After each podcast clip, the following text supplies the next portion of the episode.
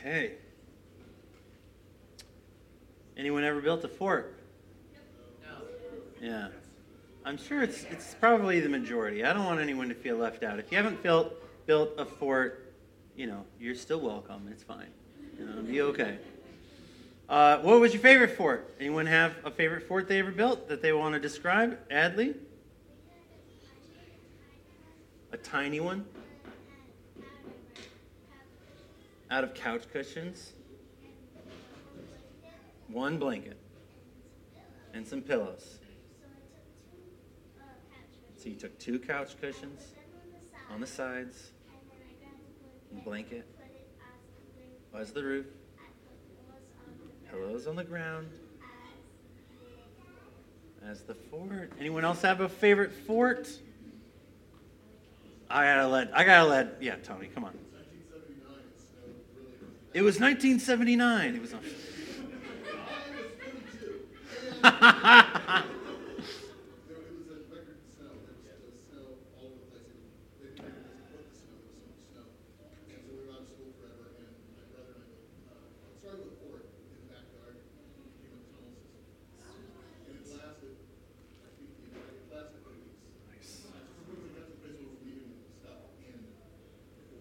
Anyone ever had something like that where like they had a winter where they built one and it lasted for weeks? Yeah. I was wondering if anybody wanted to build a fort right now. Yeah. So I have this stuff. It's called Make Do. And what you do is you take cardboard and you push a little hole through two pieces of it. And then you take this and you screw it like a screw through and it holds those two pieces of cardboard together. And it's got like a safe to touch little blade here that kids can use to carve things into shapes and all that jazz. And then this actually can act like if you don't have enough like finger leverage, you can put this in here and actually turn it. It acts as a tool. And over here in our baptismal, I have cut up a bunch of cardboard. And so if any of the kids want to go over here and maybe one or two adults, if you want to be supervisors and help build a fort, I would love to see what kind of fort we have built before the end of the service, all right? So I'm going to put this over here, and all the kids can join me over here.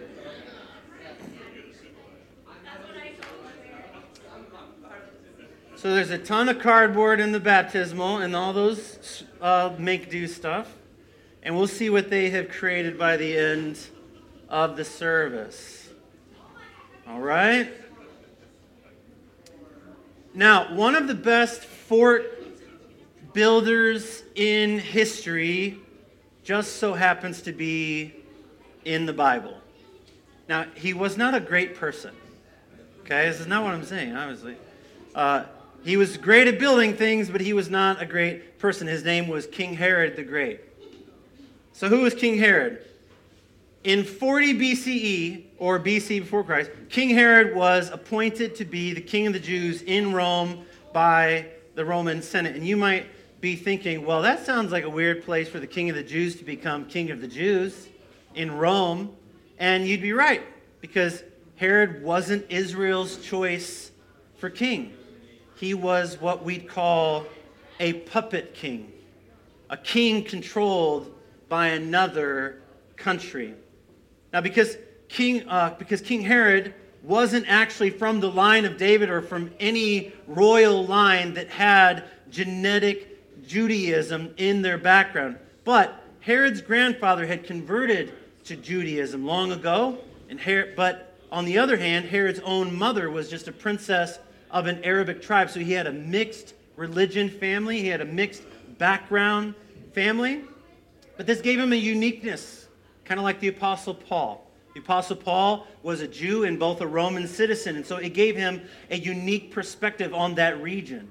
And so King Herod had a unique ability to rule this area of the earth because of its religious, its social, its political, its economic backgrounds, because of how he'd been brought up with both an Hellenistic Roman teaching as well as Judaism religiously. So Herod wasn't Israel's choice. But Rome saw the value of having someone like him at the helm of the entire region. At the height of his rule, let's put up image number one. At the height of his rule, this is what his kingdom looked like. Claire, if we can put up image number 1. What? Oh, Robin. Oh. Hit the, you see the image on in perpendicular, you see the little X? Hit the X and then click the first image and it should show up there. Okay, that was the X. Now hit the image. There you go. All right. I didn't anticipate Clara abandoning her post to build a fort. All right. So Herod the Great was responsible for everything that's outlined in that black line, okay? And Herod had a way of keeping the peace and keeping Rome from having to step in any further. It was called violence. He was ruthless. Absolutely ruthless. Whether that meant banishing his own wife or ordering the death of another one of his wives and her family, or taking the life of his firstborn son once he had grown. Most of us, if we're familiar with King Herod at all, are familiar with him because we're introduced to him near the end of his life. When? At the birth of Jesus. And what's the thing that we see him do? Try to kill Jesus. Actually order a massacre after the news of a newborn king. And that kind of violence wasn't out of character for him at all. For all of his power and his position, Herod was paranoid. And the older he got, the more paranoid he became. And powerful people that are paranoid tend to do whatever they can to protect what they have. So let's open up our Bibles to Matthew chapter 2 so we can meet Herod properly. And then I want to show you 3 of the fortresses that Herod built, okay? We're going to be in Matthew chapter 2. If you don't have a Bible, we have Bibles out in the lobby, or you can download one from any of the digital app stores. It goes Matthew, Mark, Luke, John. Matthew is the first book in what's called the New Testament or the Second Testament. It was Matthew 2. We have a tradition of giving the scriptures our full attention, and you can do that any number of ways. If you'd like to stand with me, you are welcome to do that. This is Matthew chapter 2, starting in verse 1. After Jesus was born in Bethlehem in Judea, during the time of King Herod, Magi from the east came to Jerusalem and asked, "Where is the one who has been born King of the Jews? We saw his star when it rose and have come to worship him." When King Herod heard this, he was disturbed, and all Jerusalem with him. Let's jump to verse 7. Then Herod called the Magi secretly and found out from them the exact time the star had appeared. He sent them to Bethlehem and said, "Go and search carefully for the child. As soon as you find him, report to me so that I too may go and worship him." Verse 12. And having been warned in a dream not to go back to Herod, they returned to their country by another route. When they had gone, an angel of the Lord appeared to Joseph in a dream. "Get up," he said, "take the child and his mother and escape to Egypt. Stay there until I tell you, for Herod is going to search for the child to kill him." Verse 16. When Herod realized that he had been outwitted by the Magi, he was furious. And he gave orders to kill all the boys in Bethlehem and its vicinity who were 2 years and older and under, in accordance with the time he had learned from the Magi. And then verse 19, after Herod died, an angel of the Lord appeared in a dream to Joseph in Egypt and said, "Get up, take the child and his mother, and go to the land of Israel, for those who were trying to take the child's life are dead." Let us pray. Father, we thank you for your word. We thank you for the scriptures. And I pray that whatever you have for us to learn today, I pray that it would stick, that it would become a part of the framework of our faith, that our faith would become stronger, that we would become more like your son, Jesus. Amen. All right, you can have a seat. Thanks so much, everybody. All right, so when we meet Herod, it's the same time that the Magi meet Herod, all right? The Magi have come to Jerusalem looking for this new king. And then Herod hears about it and invites them to this place. The next image invites them to the palace in Jerusalem. Robin, would you mind pressing the... Who's in there now? Claire, do you mind? There you go. We're playing musical chairs. It's all good. So when they meet him in this place, all right? It's a walled palace that is in Jerusalem. But this isn't one of the places that I'm going to talk about in depth because, honestly, When you see the other places I'm going to show you, you'll see that this lacks creativity. The first fortress I want to show you is this one, this next one. It's called Mount Masada. That is a fortress and multiple palaces that are built on top of a mountain, a mesa. And in the far background there, that is the Dead Sea. To give you scale of how high up it is and how far you can see. I had to cut off the image, but it's the same on the right side. There's a cliff over here to the right, but there's a huge chasm between this and the next closest thing. Mount Masada actually means, in Hebrew, mountain fortress.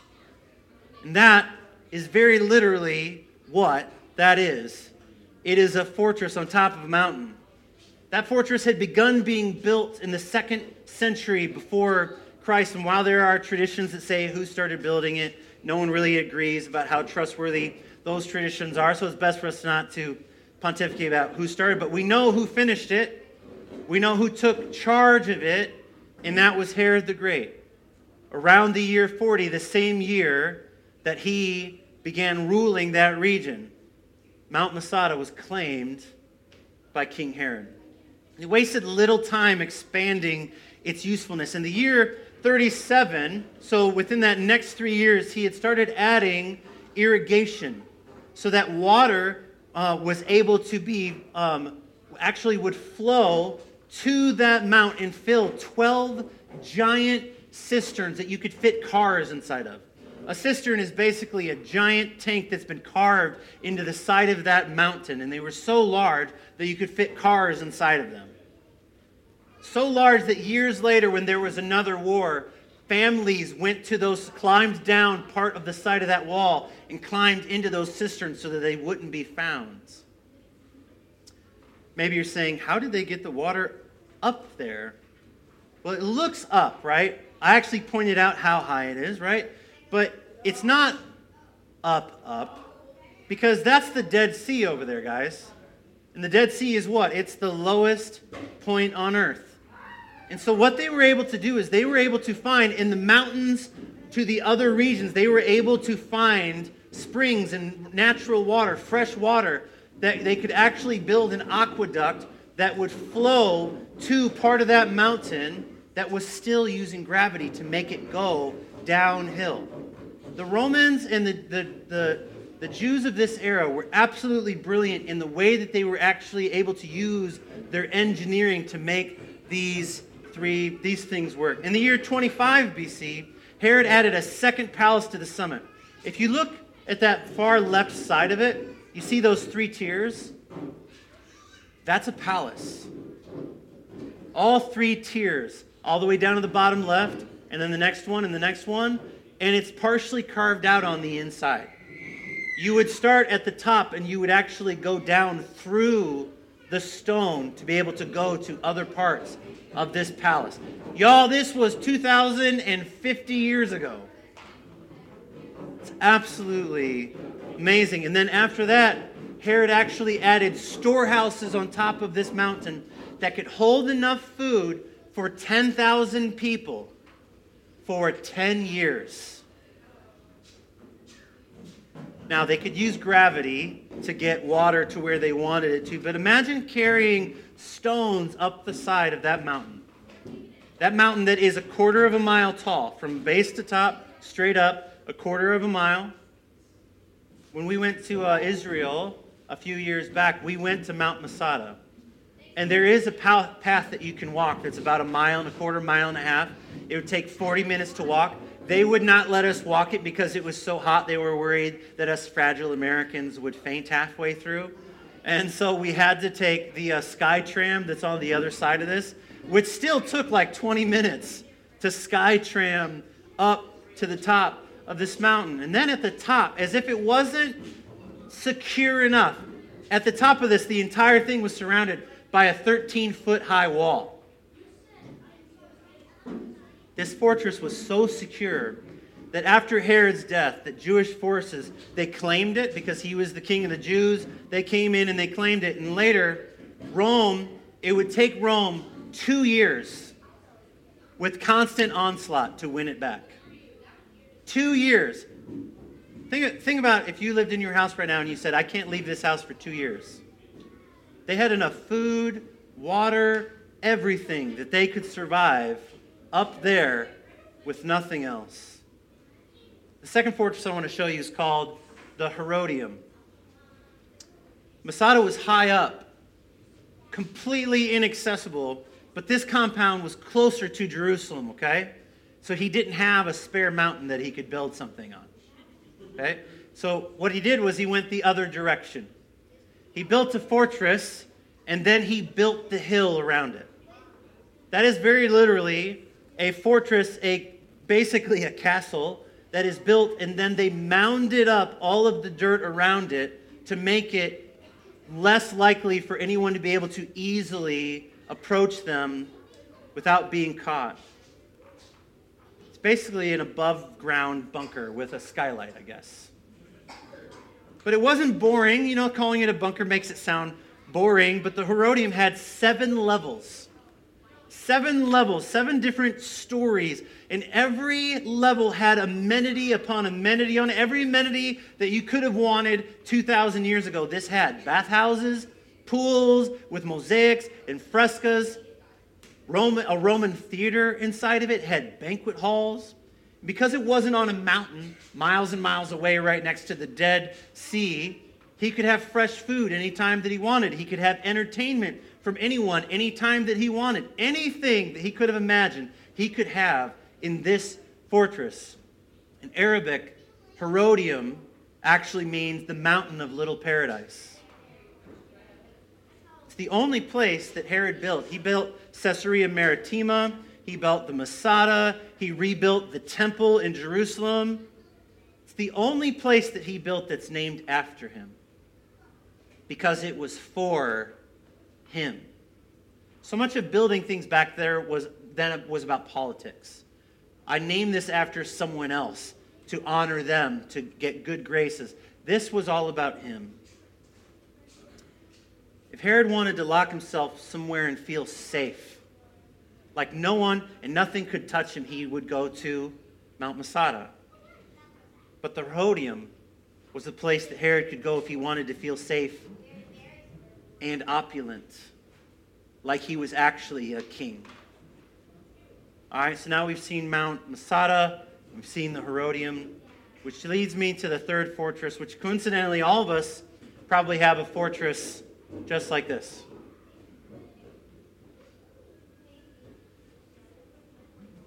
In the passage that we read today, Herod was the first person that we know of, other than the Magi, that had the chance to open their hearts to Jesus. But Herod was used to building walls. Herod was used to defending things that were his reign, that were under his rule. He was used to hiding on mountains and inside of hilled fortresses. And I'm not sure that we are really that much different. Don't we elevate ourselves? Don't we make ourselves out to be better than other people? Especially the people that we don't like, or at least the people that we think don't like us? Don't we bury ourselves under artificial pleasures? Under the things that we think we can mound up as a hill around us that will protect us and make us feel safe?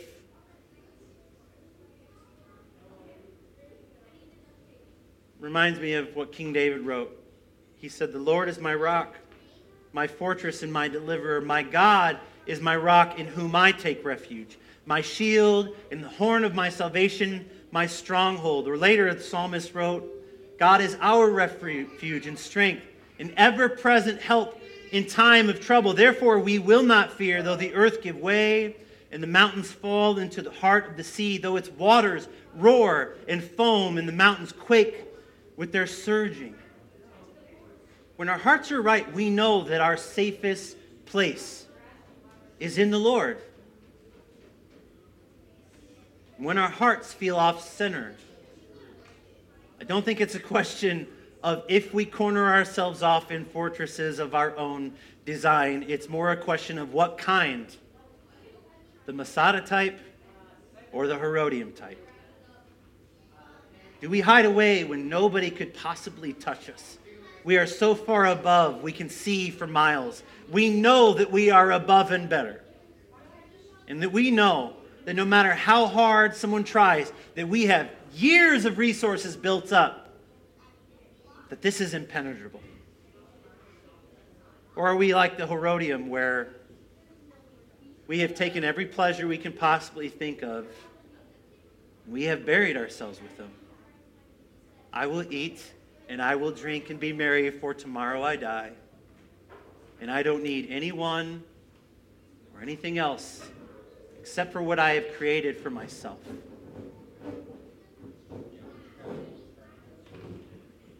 Proverbs says, above all else, guard your heart, for everything you do flows from it. And so I think there is, even in Christianity, this sense where we look back to the writer of the Proverbs and go, well, didn't the writer of the Proverbs tell me to guard my heart? Yeah. But Jesus taught us to love each other as he has loved us. And this is what I know about Jesus. That he made himself vulnerable. That he made himself flesh and blood. That Paul actually writes that, not thinking himself to be right, to be equal with God, he lowered himself to be made man. To have a heart that was flesh and blood. To have skin that could be hurt. To have emotions that could be moved. And he had a heart just like that. Guys, he was Jesus, but his heart wasn't gilded with gold flake. It was just like ours. It could be hurt. It could be wounded. And to think that Jesus wasn't tempted in his humanness to either elevate himself to the top of Masada or to bury himself inside of a Herodium would be foolish. Because he was.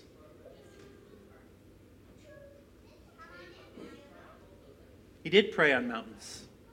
He did go up on top of mountains to pray, but he always came back down until he was lifted up on a cross. Someone might say, well, where is Jesus now? Didn't he go back to heaven? Didn't he actually elevate? Didn't he ascend? Isn't that like a fortress? And we could say, well, maybe. But I think that if we believe the scriptures in any way that is real, I believe that he's actually right here, that he's actually right there. He's actually right here. And how foolish is it for a king to choose the most vulnerable of places to be their fortress? Think about yourself. Think about how flawed you are. Think about how vulnerable you are, maybe how sensitive of a person you are. Think about, and the idea that Jesus wants to make his home inside of that heart.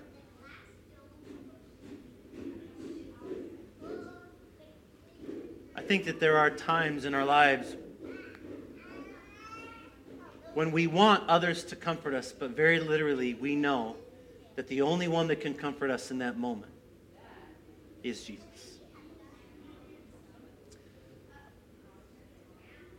There's an artist named Lewis Capaldi. I mentioned him to Cindy, and I just talked to him about someone earlier. And I've heard his song many times. And he's someone that has Tourette's Syndrome, and so he's had to take breaks, long breaks from touring because of what Tourette's does to his body.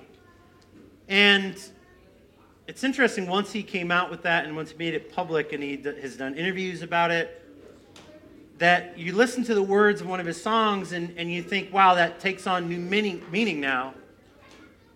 This probably was his most popular song. Right now you can look it up on YouTube and you can find a video of him having a moment where his Tourette's is getting the best of him, and yet the crowd takes over and just sings for him. The words say, "Now the day bleeds into nightfall, and you're not here to get me through it all. I let my guard down, and then you pulled the rug. I was getting kind of used to being someone you loved."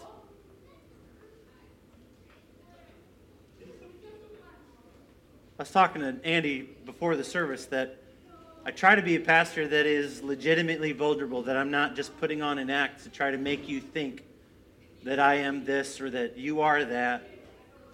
The truth is that there are times I don't want to be vulnerable because it hurts.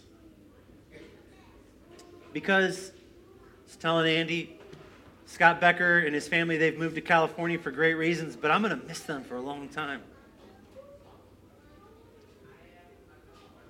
And it makes me go, okay, who do I talk to about this now? And the temptation for pastors is to climb up Mount Masada or to bury ourselves in Herodium and to never let our hearts be that vulnerable. But what I know of Jesus is that the Word became flesh and dwelt among us, that the Word became flesh and moved into our neighborhood. So my encouragement for us today is that if you are finding yourself in a fortress right now, I want to encourage you to find yourself way out. Find yourself a way out. Because there are friends and people that want to stand with you. And maybe the enemies that we are guarding ourselves from aren't imminently attacking. Maybe there's less to protect ourselves from than we think. Maybe there is more life and joy and enjoyment by letting ourselves be just a little bit more vulnerable than what we have been led to believe by the fortress builders of this world. Amen? Let's pray. Father, I thank you for the example of your Son, Jesus, the vulnerability that he had.